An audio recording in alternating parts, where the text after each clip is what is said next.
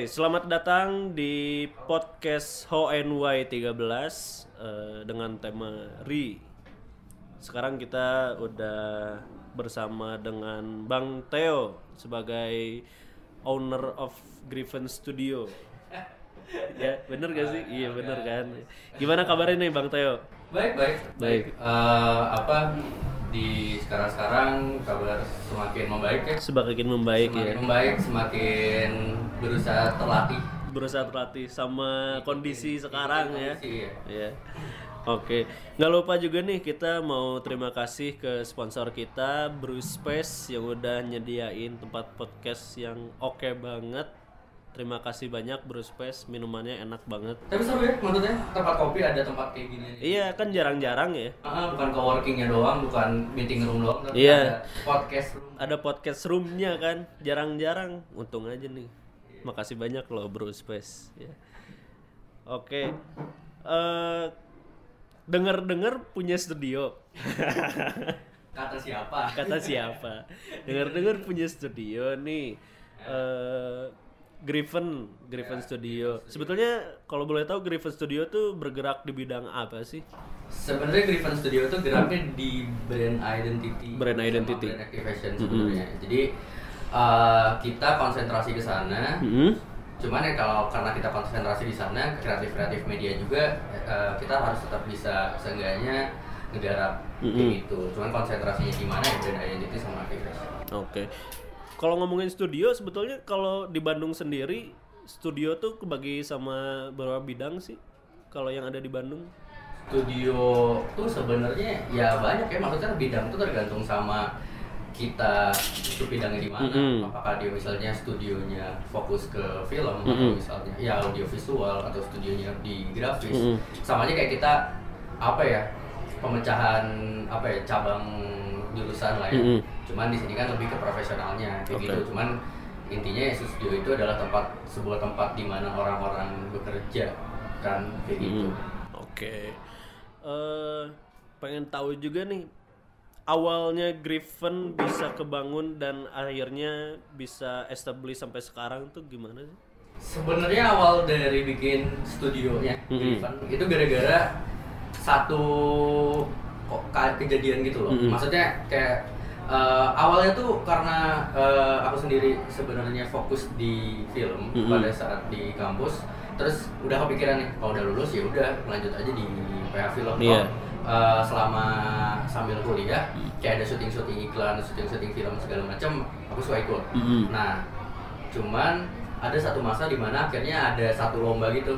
Oke. Satu lomba infografis dan udahlah ikut aja. Kita akhirnya ikut di eh, hari terakhir pendaftaran. Mhm. Itu ada jadi satu lomba infografis bikinnya 24 jam. Oke. Nah, eh, itu tuh kayak kelompok-kelompok dua orang dua orang. Mhm. Jadi ada aku sama Ugi.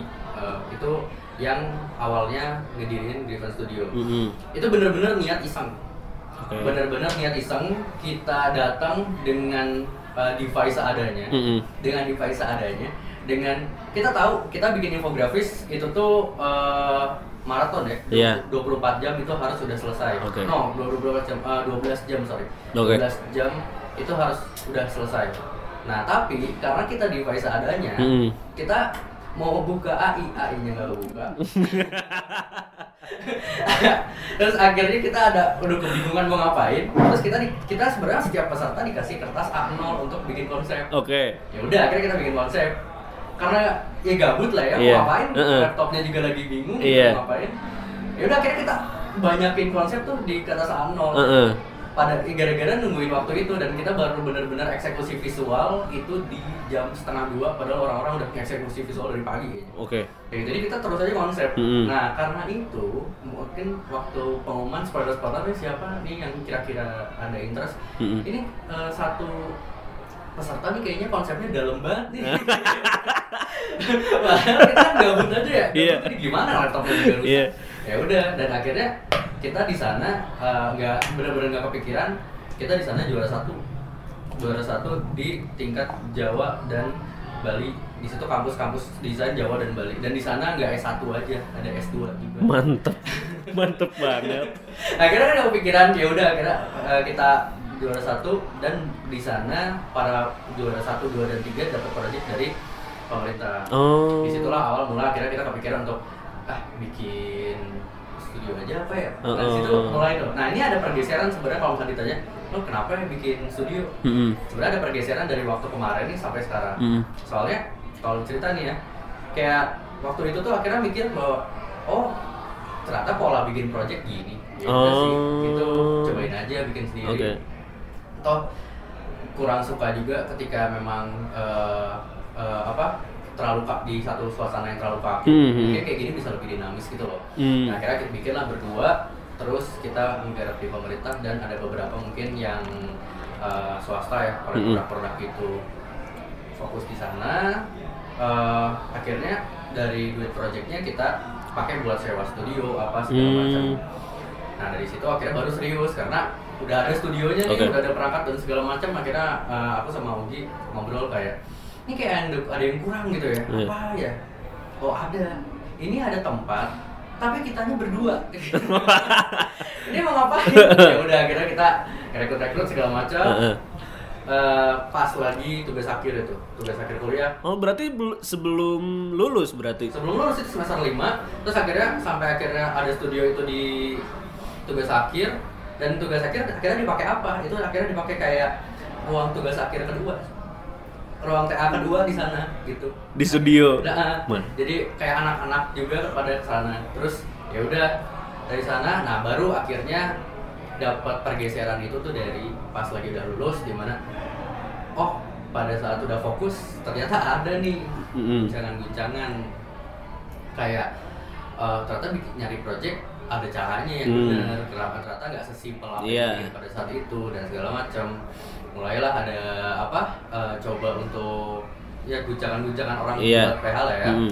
nah terus akhirnya kita dapat satu project nah di situlah akhirnya ada satu project yang bikin kita bisa ngejawab sampai dengan sekarang kenapa sih kita bikin studio Heeh.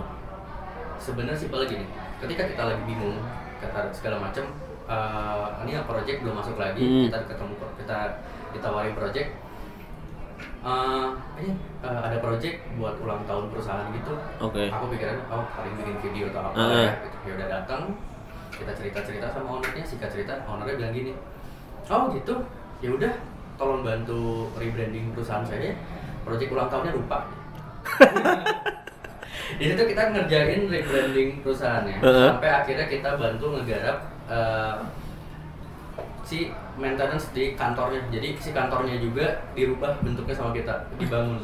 Dan akhirnya kita di situ kolaborasi sama banyak orang interior juga ada. Iya. dan nah ini ada beberapa kayak para pekerja bangunan segala macam akhirnya kita guide di situ. Oke. nah di situlah kuncinya ketika aku lihat waktu jam makan siang Heeh. eh, orang-orang yang kerja di sana akhirnya pada makan segala macam kita ketawa-tawa di situ. Terus aku mikir kayak ini mereka-mereka nggak akan kerja ketika kita nggak buka peluangnya Iya, iya. Ya kan? Iya, iya. nah ternyata eh, esensi kesenangan dari aku bikin studio dan aku bersyukur banget bikin studio karena ini aku bisa buka peluang yang akhirnya bukan peluang itu bukan buat eh, cuan pribadi Mm-mm. tapi buat cuan banyak orang Tapi buat banyak orang, maksudnya menghidupi orang-orang yang gitu ini ya, yang kesulitan ya. Ah, ah, kayak gitu Oke, keren jadi akhirnya poin kalau kenapa bikin studio ya itu senang ngelihat kayak gitu Hmm. membuka peluang buat orang lain gitu Oke. Ngomong-ngomong soal eh, hantaman-hantaman ketika bikin studio ya. Ah. Nah, si bentuk hantaman ini tuh sebetulnya apa aja sih? sebenarnya kalau misalnya kayak gitu ya Hmm. yang pertama pasti finansial Oke. pertama finansial kayak pertama kita bukan buat studio pasti kita harus ada komitmen untuk ya udah kita berkembang mau itu dari titik mana pun Mm-mm. mau itu dari titik nol Mm-mm. titik yang mungkin udah agak sedikit lebih baik Mm-mm. atau bahkan titik minus Oke. Nah, kita eh, coba untuk eh, komit. Kita mau mulai nggak dengan banyak eh, cobaan. Salah satunya dari finansial. Hmm. Finansial kita bangun dari angka sedikit, Hmm. mulai naik, naik, Hmm. naik, naik, naik kayak gitu. Ditambah lagi, memang awalnya kita udah ada project dulu. Iya. Kita kita cukup kasarnya kita dapat kondisi enak dulu. Hmm. Pada saat itu kita karena nggak terlalu mikir ke arah sana, Hmm. Sempat down dulu. Nah di titik down itulah akhirnya kita mikir bahwa oh ternyata kalau nggak di maintenance bisa kayak gini dan ini nggak boleh nggak boleh di apa diabaikan Mm-mm, kayak gitu. sama yang kedua itu adalah ego dari tiap masing-masing Masing-masing. personal. Hmm. kayak aku adalah orang yang bikin eh, studio eh, dengan tim yang mungkin cukup banyak di awal Hmm. maksudnya memang awalnya bareng sama si Yugi itu dulu kan. Hmm.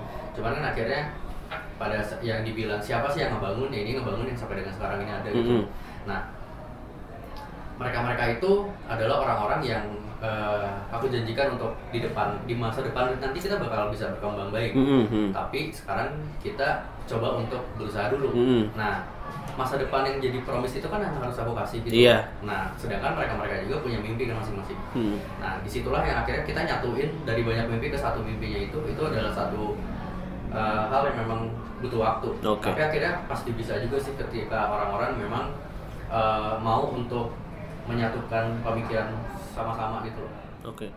Berarti yang paling krusial finance sama ego orang-orang yang di sana ya. Tapi kalau misalnya bilang siap apa yang paling finan- apa yang paling krusial dari dua itu, Hmm. ego dari masing-masing. Ego dari masing-masing ya. Maksudnya kalau finansial mungkin mesti bisa dicari kali ya. Tapi Iya. kan kalau ego susah untuk dibendung gitu. Ah, betul. Soalnya kayak kalau misalnya soal finansial uh, di studio aku sendiri sebenarnya tidak melarang uh, orang-orangnya Hmm. untuk uh, punya kesibukan di luar. Kan Hmm. ada juga pasti kayak yang agak sedikit mungkin melarang orang-orang punya kesibukan di Iya. luar karena takutnya ada konsentrasi yang agak kepecah. Betul. Kalau di sini kasarnya gini.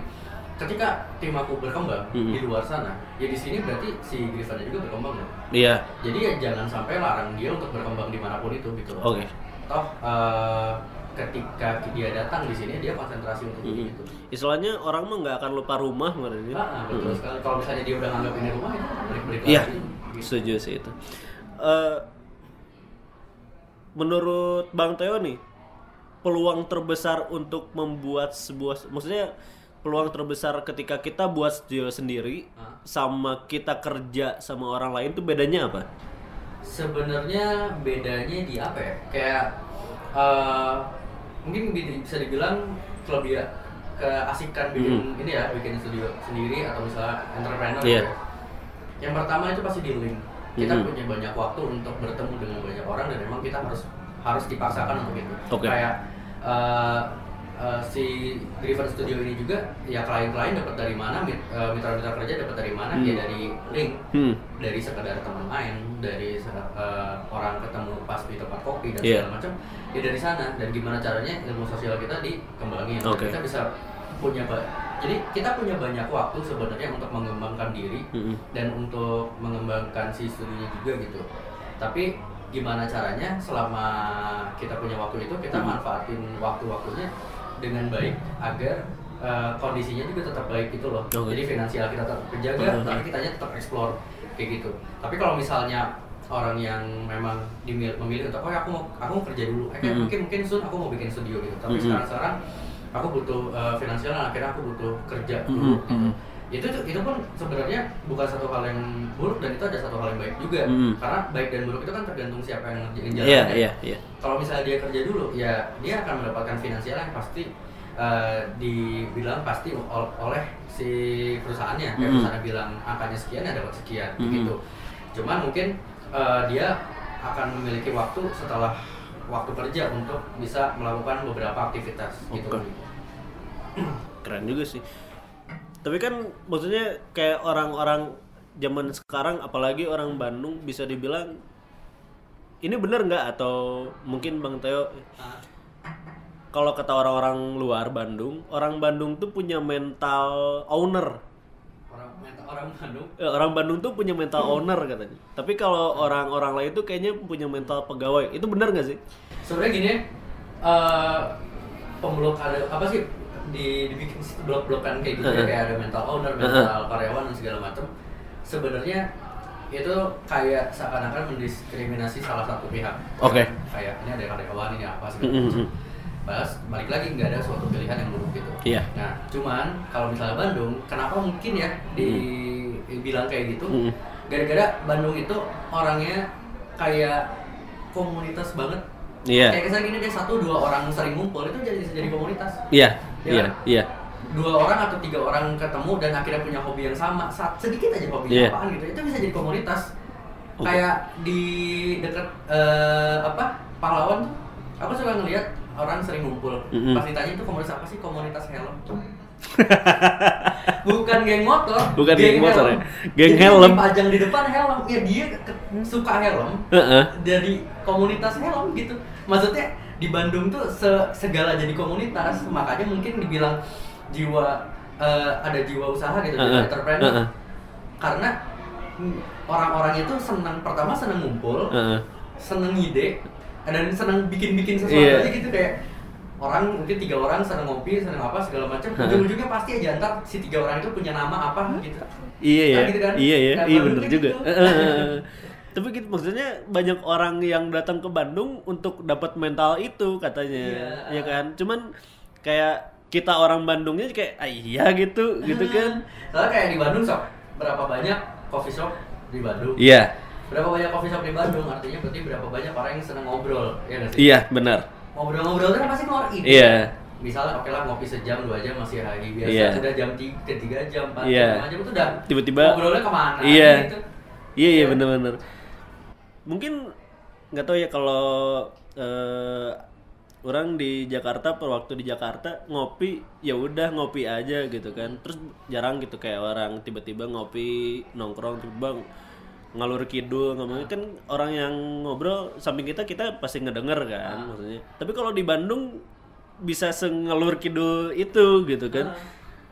Itu tuh sebenarnya yang kayak gitu tuh malah jadi bikin kita apa ya terkesan something yang membuat kita buang-buang waktu tapi Iya. sebenarnya ada ide yang muncul di situ gitu loh Iya. kayak gini deh ini se experience based on uh, experience aku aja ya Mm-mm. maksudnya setiap aku meeting di Jakarta uh, itu biasanya kan to the point kayak Mm. kita meeting jam satu oke aku datang jam satu yang ngaret-ngaret dikit mungkin Mm. udah gitu udah langsung ngomong kerja ngomong kerjaan selesai selesai pulang kayak gitu Mm-mm. jadi kayak uh, trafficnya cukup cepat lah Iya. Kalau ngomongin soal kerja dan ini experience pribadi ya Mm-mm. mungkin ada yang lain yang beda kan nggak Mm. tahu nah cuman kalau di Bandung misalnya ada meeting kayak eh, teh gue meeting yuk di mana gitu ya di Blue Space misalnya Mm-mm. kita meeting jam 4 Iya. oke ngaret dikit pasti Iya. datang enggak ngomong kerjaan Enggak. pasti lah kayak jadi kumaha gitu. kumaha itu bukan kumaha kerjaan Iya. Wah, iya jadi kumaha iya eh pasti ngomongin hobi Iya iya iya. ya kan ngomongin eh, apa teman-temannya Iya. si ini gimana Iya, gini, iya. gini. terus sampai udah mepet maghrib eh itu orang deh cabut eh kumaha jadi gitu teh baru ngobrol baru ngobrol meeting tuh baru Iya, ngobrol iya, iya. meeting baru akhirnya selesai jadi ada kalimat pembuka Iya, yang iya. agak lama Iya. gitu dan itu tuh memang Bandung banget Iya. sebenarnya Bridgingnya teh. Bridgingnya tuh banyak banget Iya. tapi di situ tuh jadi kan jadi ide jadi oh dia suka ini Iya. oh ada ini ada Jadi ini, punya insight-insight baru mungkin ya terhadap Hmm. orang-orang yang baru gitu. Iya kayak gitu. Insight-insight itu kegali gara-gara di Bandung teh resep ngobrol. Eh, resep ngobrol, resep teuing gitu. Resep teuing, Eh, tapi eh, resep teuing tapi dia ngomongin tentang bikin studio sendiri gitu. Waktu itu apa aja sih yang disiapin sama Bang Teo? Yang disiapin sebenarnya karena kayak tadi ya Hmm. eh, diawali dari sebuah satu kali udahlah bikin aja. Iya. Yang disiapin sebenarnya ya kemauan aja. Kemauan untuk yaudah gue mau bikin Hmm. studio udah kayak gitu. Nah, cuman kalau misalnya buat semuanya mungkin yang denger dan pengen bikin studio, Hmm. apa aja sih yang harus disiapin biar pada saat prakteknya itu nggak terlalu banyak Hmm. eh, perubahan atau guncangan lah ya. Yang pertama fokus. Oke. Fokus utama yang mau jadi garapan apa? Hmm. Kayak ketika kita menyatakan bahwa kita bisa bikin semuanya gitu ya. Mm-mm. Ya eh, mungkin itu akan terlalu general gitu loh. Iya. Sebuah studio tetap akan lebih baik ketika dia terkenal atau dia dikenal karena eh, satu kelebihannya Mm-mm. yang paling dicondongin. Mm-mm. Even dia bisa bikin kiri kanan, Iya. tapi eh, yang dicitrakan di medianya Mm-mm. yaitu yang lainnya ditahan dulu. Oke. Atau mungkin porsinya diatur. Jadi fokus itu penting. Mm-mm. Yang kedua pasti mental. Mm-mm. Ketika kita bikin eh, sebuah usaha, mau itu studio kreatif atau apa pun itu, Iya. mental itu pasti dijaga. Karena yang pertama kita bisa dapat eh, apa ya? Satu push dari diri sendiri, Hmm. dari keluarga, dari teman-teman kayak kena pertanyaan-pertanyaan kenapa sih kita harus Hmm. bikin studio? Kenapa sih kita harus uh, mau-mau untuk membangun sedangkan kita punya pilihan untuk be- uh, bekerja langsung di Mm-mm. tempat orang Mm-mm. dengan angka yang pasti Iya. kan kayak gitu Mm. cuman kayak gitu uh, saat- makanya kita harus punya yang ketiga itu apa Uh, target ke depannya mau apa Oke. kita bikin studio sekarang emang ke depannya si studio ini bakal dibawa ke mana Hmm. Bak- kita ini bakal ngebawa kita jadi seperti apa Hmm. itu yang akhirnya bikin uh, kita bertahan sampai dengan sekarang dan mau untuk berkembang ya karena itu kayak gini deh uh, sesimpel nerima anak intern misalnya Oke. sesimpel nerima anak intern itu tuh kayak sebenarnya adalah sebuah uh, celetukan yang jadi target memang kayak kayak sebuah misalnya sebuah usaha untuk memi, untuk menerima anak intern pasti seenggaknya harus ada yang bisa dikasih Iya. kayak uh, pengalaman yang Mm-mm. menarik terus ilmu dan segala macam Mm. nah ketika awal-awal bikin studio kayak di tahun berapa ya kita uh, menerima anak intern ah paling di tahun sekian Mm-mm. ya udah bener gitu di tahun itu akhirnya kita memang kondisinya udah siap untuk terima anak intern Oke. kayak gitu dan akhirnya terus terus terusan kan kayak gitu dan itulah yang jadi ajang kita juga untuk menerima menerima SD baru kan kayak gitu Oke. Tapi keren sih, maksudnya eh, kan memang banyak ya. Ah. Apalagi orang nggak usah orang Bandung lah, anak-anak kampus aja. Ah, Banyak kayak ah anjing kayaknya studio oke juga nih gitu Iya. kan. Kayaknya Iya. bikin studio keren juga. Eh ayolah mau nggak gitu kan. Cuman yang jadi permasalahan balik lagi iya sih ego lagi ya. Maksudnya enggak eh, kayaknya orang mau kerja dulu di sini, mau experience dulu atau apa. Mungkin insight-nya lebih ke kayaknya nggak stabil deh buat hidup gua. M- mungkin ya. iya kayak gitu Hmm, cuman sedikit gitu orang yang akhirnya ngelakuin dan do akhirnya establish gitu kayak Griffin gitu kan. Apa sih yang bikin bener-bener yakin apa ya bener-bener ah, udahlah bikin dua aja lah atau apa gitu? Ya sebenarnya tadi kayak eh karena nah ini eh aku sendiri sadar punya punya kekurangan. Kekurangannya sebenarnya kekurangan kita semua. Iya suka wacana.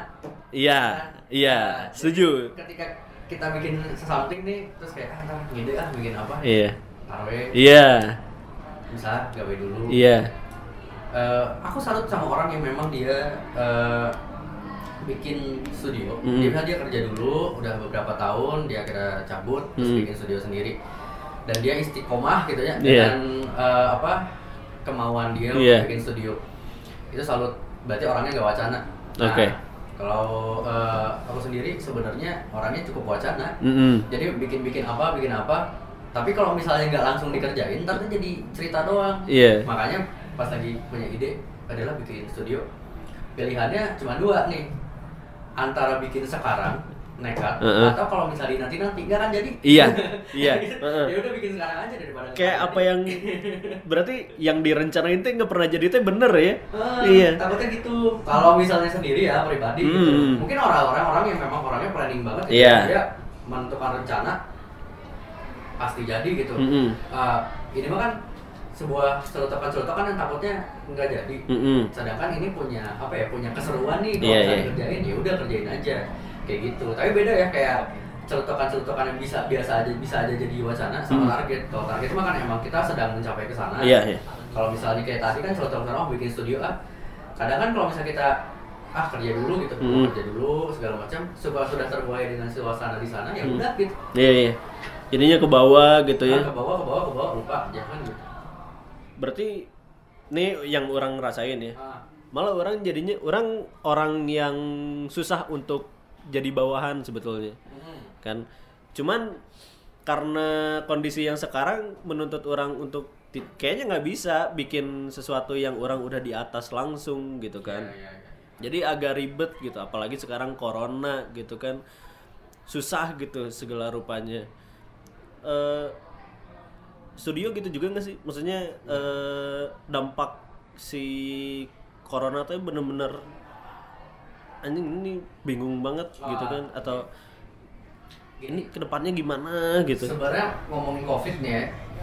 eh, sebelum kita ngomong COVID, sebenarnya yang pertama mau kita dapat efek apa segala macam yang pasti asalkan tim kita kuat, Mhm. kita tetap bisa bisa bertahan. Mhm. gitu.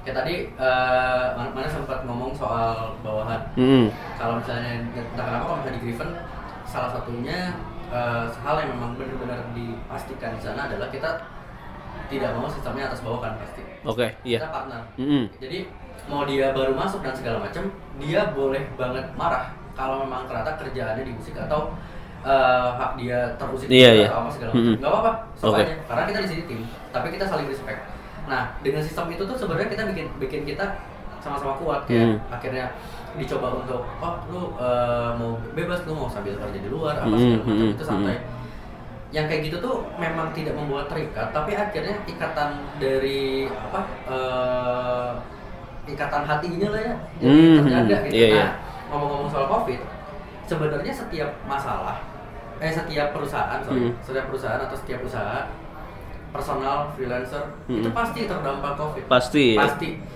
Eh, tapi kita nggak tahu dampaknya kayak apaan Hmm. kayak gini deh Eh, ketika dia biasanya bikin kerjaan buat klien-klien yang berhubungan dengan fashion Mm-mm.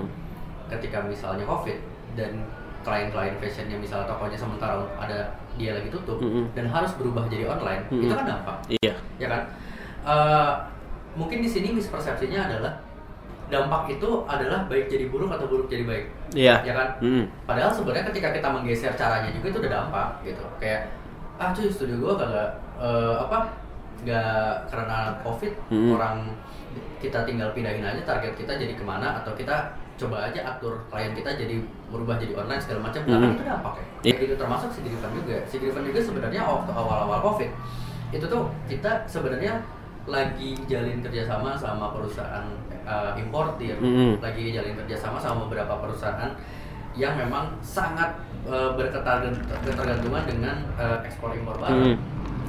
Saat lagi covid ketahan dong, Iya. Ya kan? ketahan. Nah, akhirnya di sini eh, problem ini tuh akhirnya membuat kita mikir. Mm-mm.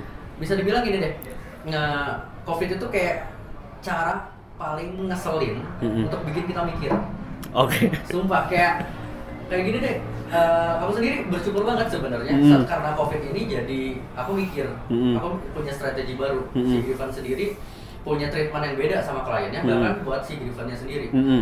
kitanya juga si Griffin kita bikin eh, eh, apa lini usaha baru yaitu si Griffin Store Hmm. bikin baju yang Hmm. bajunya lagi barang pakai ya Iya.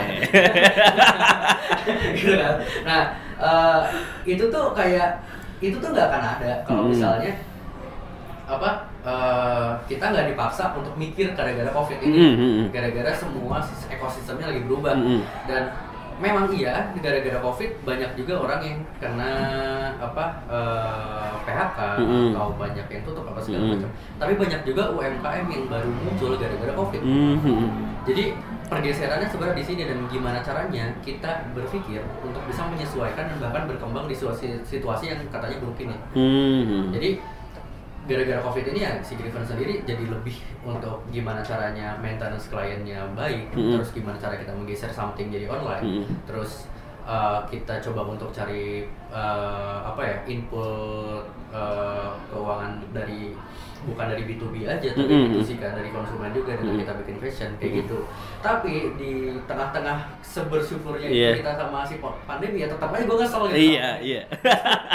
Nyusahin soalnya. iya, iya.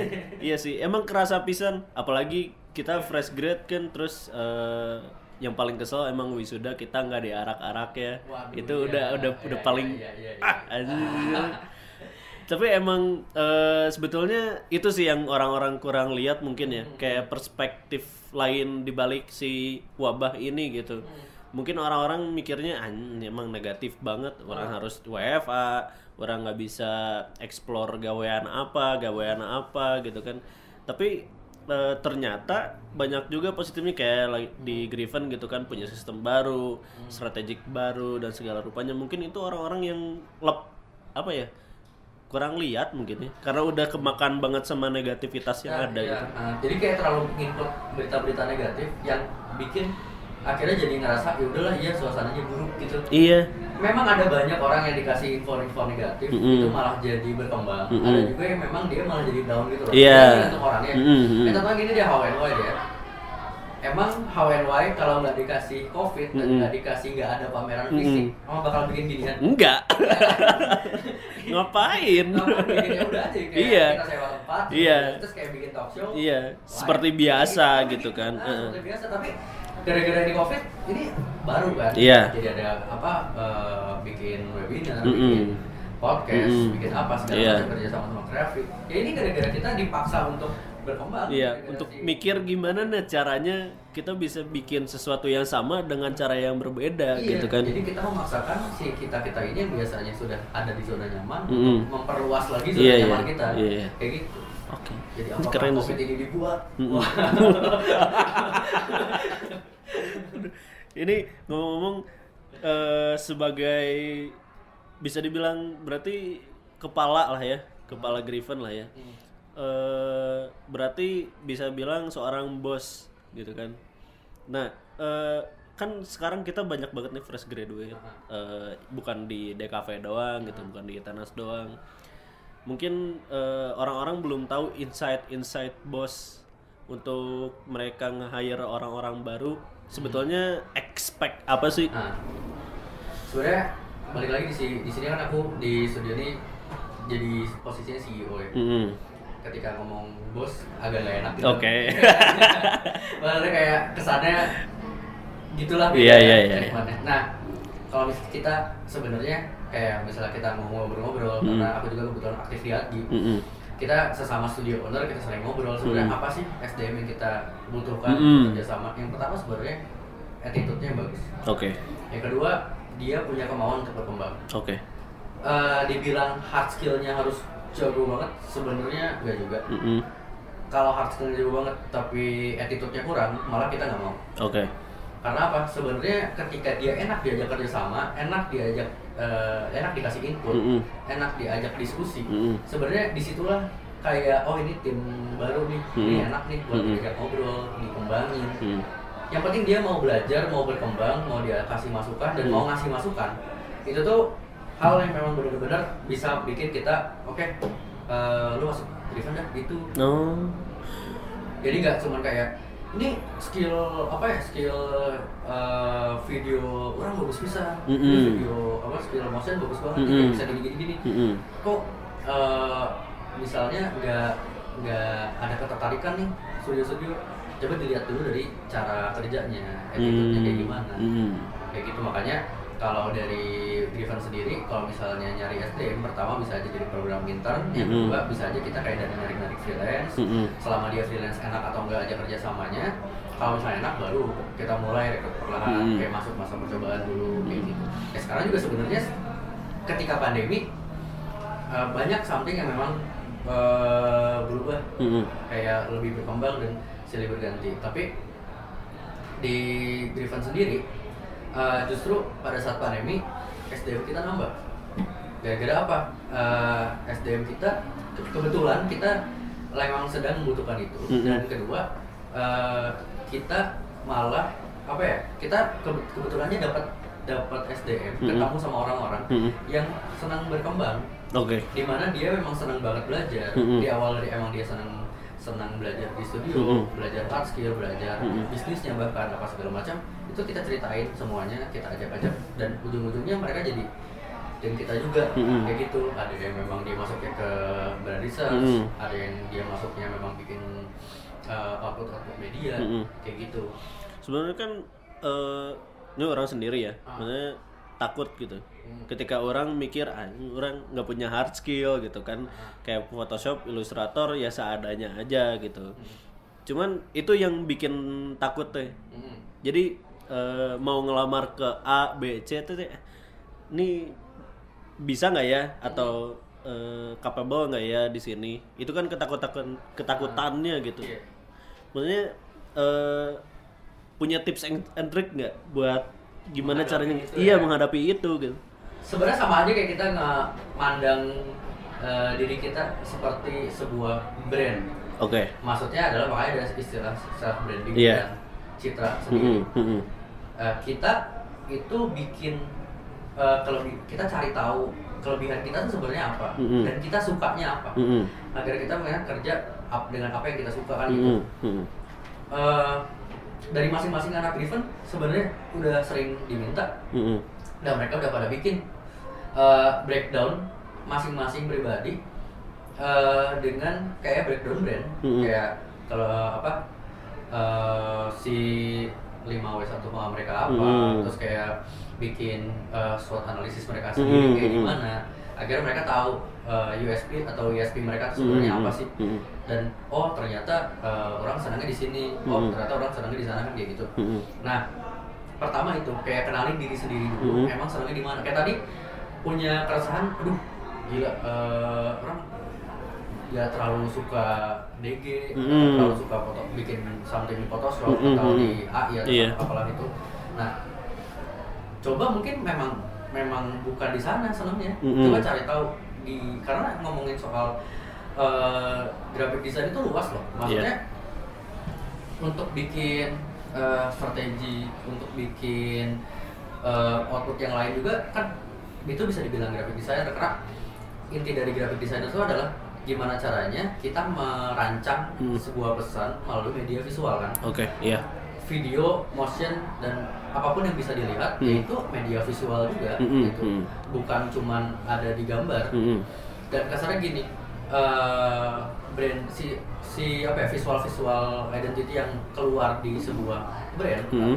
itu tuh percuma meskipun dibikin sebagus apa pun bentuknya kalau memang nggak pas sama targetnya ya kan Hmm. nggak pas sama apa segala apa si citranya dia mau Hmm, apa hmm, hmm. keunikannya kayak gimana dan itu kan diatur sama emang orang yang konsentrasi di sana kan Hmm, hmm. manajemennya yang bagus gitu Iya. si strateginya yang bagus Hmm. nah itu kan orang yang lain lagi Hmm. ya kan semua tuh sa- saling membantu gitu loh Oke. yang jago gambar yang jago strategi ya mereka akhirnya sa- saling kerja sama aja gitu Hmm. dan kena jadi kenalinnya diri sendiri lu sukanya di mana fokus di situ jalanin gitu dan itu bikin portofolio juga di sana kayak gitu Mhm. jangan sampai bikin CV eh bik- ya bikin CV dan portofolio semua portofolionya dimasukin ya kita bisa gambar kita bisa Nah, video kita ah, bisa ah. apa semua dimasukin jangan kayak gitu Hmm, tapi fokus ya, Oke fokus fokus. Balik lagi ke yang tadi berarti fokus. Eh, ngomong-ngomong, Griffin sekarang lagi sibuk apa nih? Griffin sekarang lagi sibuk eh, kalau misalnya ya keseharian pasti sih sama proyek-proyek Mhm. yang kita kerjain Mhm. mau itu kita proyek dari pemerintah atau dari brand-brand Mhm.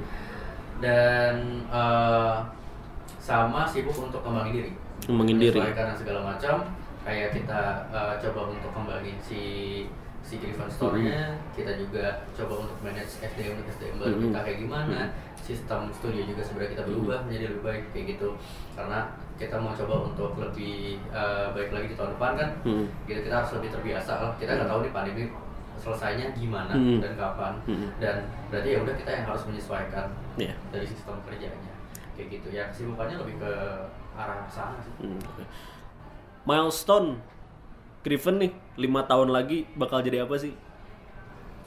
kayak gimana ya karena tadi target awalnya adalah pengen membuka peluang ya Mm-mm. ya lima tahun lagi kita membuka lebih banyak peluang Lebih untuk banyak peluang orang. lagi untuk Iya. banyak orang Iya, gitu ya. kita jadi kita memberikan solusi kepada orang-orang Mm. dan kita juga jadi solusi untuk orang-orang yang sedang mencari peluang kan gitu Oke. Keren sih. Mungkin penutup lah. Eh, satu kata buat anak fresh graduate, eh fresh graduate. satu kata Satu kata buat anak fresh graduate. coba dulu Coba dulu. Coba. Iya sih. Iya. Orang ngerasa ini sekarang tuh emang sulit ya. Maksudnya eh, kemarin habis bikin porto, masuk-masukin, terus tiba-tiba ada email masuk excited, taunya oh email Anda tidak akan diteruskan gitu kan. Ya. Kesel kan jadinya si corona ini tuh. Maksudnya jadi pembatas gitu. Tapi setelah ngobrol mungkin eh, kebuka juga bahwa perspektif dari corona teh ada banyak gitu kan. Ada positifnya juga, negatifnya emang banyak. Cuman jangan menutup mata lah dari sesuatu yang positifnya ya, gitu. positifnya juga banyak-banyak juga Iya, banyak juga gitu. Oke, thank you banget nih Bang Teo Oke, udah menyempatkan Ini diri. Konsep yang keren lah ya Konsepnya baru sih. jadi kalau misalnya HWN ke depannya tetap ada fisik tetap bikin gini Iya ya, keren ya kayaknya. Iya sih. Cuman iya sih. Soalnya kan HNY tahun depan mungkin masih kayak gini. Mungkin kayak gini. Hmm, jadi tahu. Ah. jadi kita istilahnya udah bikin sistem buat yang baru lah gitu. Ada pencapaian. Ngeri. Ya udah, thank you banget siap. udah datang. Thank you juga udah eh, dengerin podcast ini. Eh, sekali lagi kita terima kasih buat Bruce Space sudah menyediakan tempat yang oke dan sangat membantu kita dalam masa sulit ini. Kopinya enak banget. Jilat aja dulu. Thank you banget Bang Teo. Kopinya enak, tadi rawonnya enak. Rawonnya Cobain enak. Rawon, rawon. Oh iya. Apa kopi jago bikin rawon ada. Oh iya, ada rawon. Ada rawon sumpah. Demi Allah. Iya. Ya nggak tahu lah. Ya deh. Terima kasih. eh, selamat siang, sore, malam untuk anda yang mendengarkan waktunya. Thank you.